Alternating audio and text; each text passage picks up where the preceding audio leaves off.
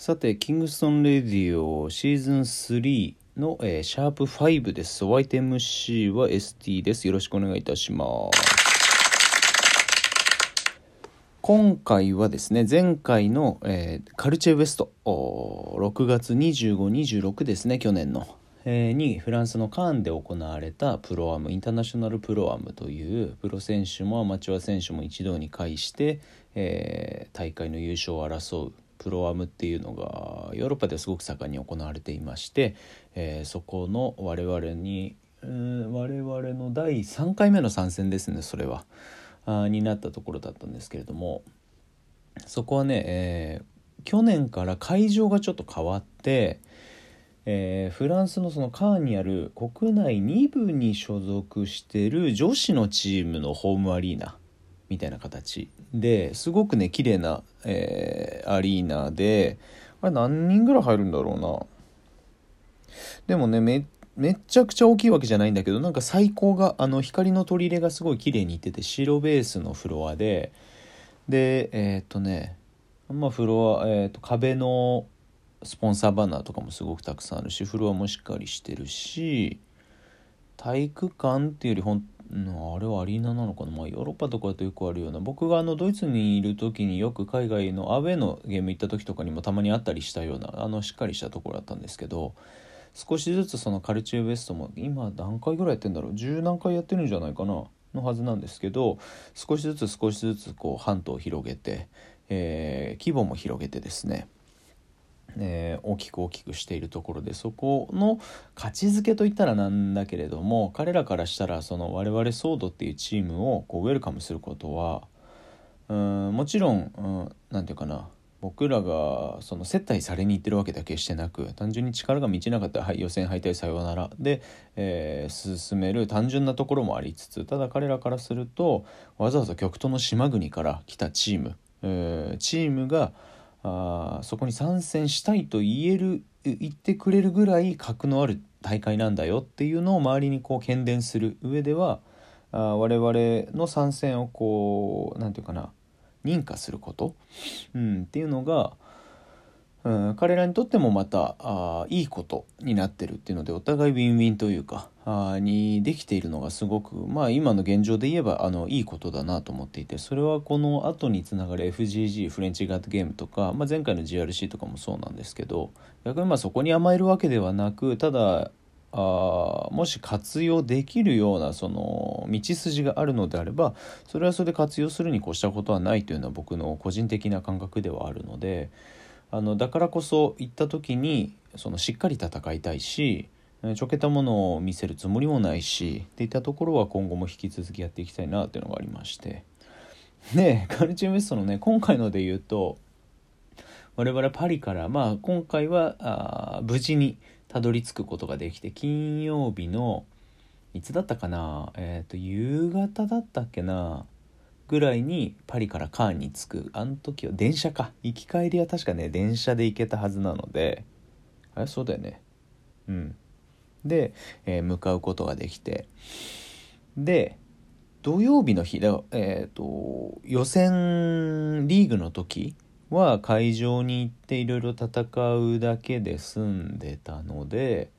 そんなにまあ難しい話じゃなかったんですけどあれどうやって行ったんだっけ？歩いて行ってないよね。歩いてたっけ？ちょっと思い出せないけれども、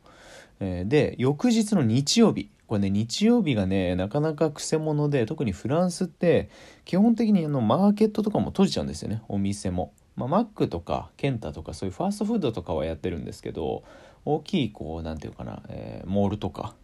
あ交通機関でも結構減便されてしまうこととかもあってで朝になってじゃああの本線向かおうかってなった時にタクシー呼んでも来ないっていうまさかの緊急事態が発生してこれねこんな緊急事態ばっかり続いてたらもう緊急じゃねえじゃねえかっていうツッコミはさておきあの何て言うのかな予測できない問題って結構起こるんですよね海外だと。日本の感覚だといやそんなことないでしょと思うかもしれないけど、まあ、実際にあんだからしょうがないっしょ。としかこう言いようがないって言ったところではあるんですけどでそうなった時にじゃあどうしようかなっていうのでここから歩いていけないことはないけど歩いてゲーム前にしっかりアップできるかって言ったところもあったりしてってなって、えー、どうしようか。まあでもしょうがないから行くかって向かってる時にちょうど我々がね土曜日の夜にあのホテルの近くのなんかチャイニーズブッフェみたいな、まあ、エイジアンブッフェですね、えー、で食事をしたんですけれどもあの前以前前回か？前々回か？にもお話しした時にちょっと出てきたジュリアンっていう、えー、フレンチチャイニーズのプレイヤーがいましてで彼はあこのカルチェウエストに相棒のスタンと一緒に帯同してたんですけど、ね、彼が「ちょっと待ってて」って言ってであのそのエイジアンブッフェの中入ってって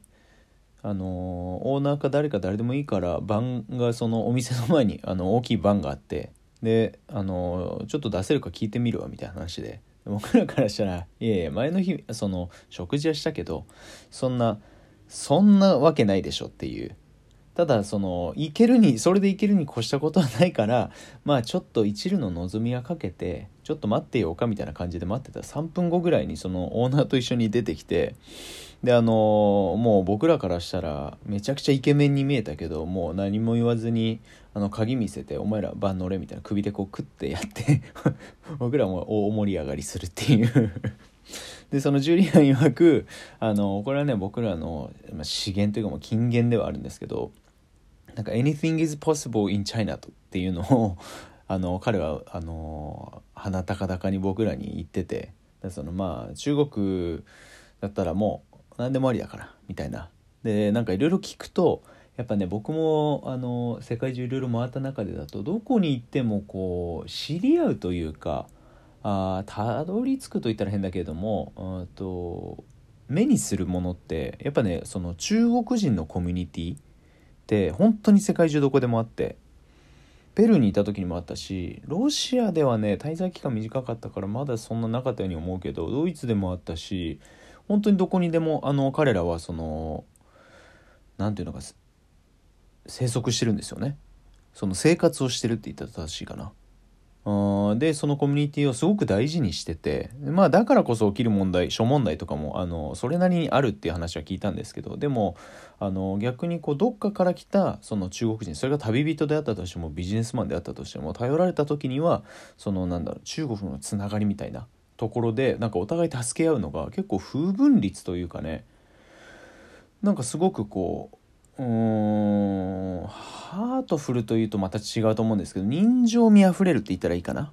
うんっていうつながりはすごくある。